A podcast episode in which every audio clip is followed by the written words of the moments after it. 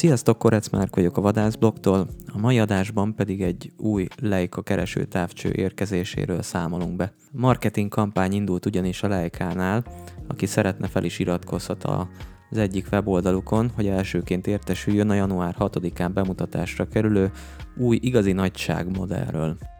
A marketing szlogenek a True Greatness, úgy mint valódi nagyság, és a borítóképen is olvasható mondat, miszerint a kis dolgok okozzák a nagy eseményeket.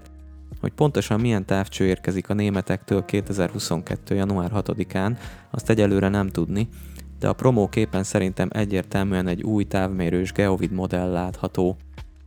A Leica Geovidről annyit kell tudni, azon túl, hogy a világ egyik legjobb távmérős kereső távcsöve, hogy kétezer-húsz januárjában mutatták be az eddigi legfejlettebb modelljüket, a Geovid háromezer-kétszáz pont com-ot, melyről tesztünket és videós bemutatónkat is megtaláljátok a Vadászblogon. Különös ismertetőjegye a zseniális optika mellett a háromezer-kétszáz yardos, pontosabban kb. háromezer méteres fejlett távmérés és az okostelefonnal való bluetoothos kapcsolódás lehetősége volt, melyről tűpontos balisztikai profilokat tölthetünk át a távcsőre. Ezzel a Geovid többféle formában tudja megmutatni a mértávon szükséges fölétartást, vagy klikszámot, amit a balisztikai tornyos céltávcsöveken állíthatunk be. Eztán jött a Swarovski új E L Range keresője, ami bár picivel gyengébb távmérőt kapott, de a balisztikai programon kívül még egy digitális iránytűvel támogatott, utánkeresést segítő funkcióval is ellátták.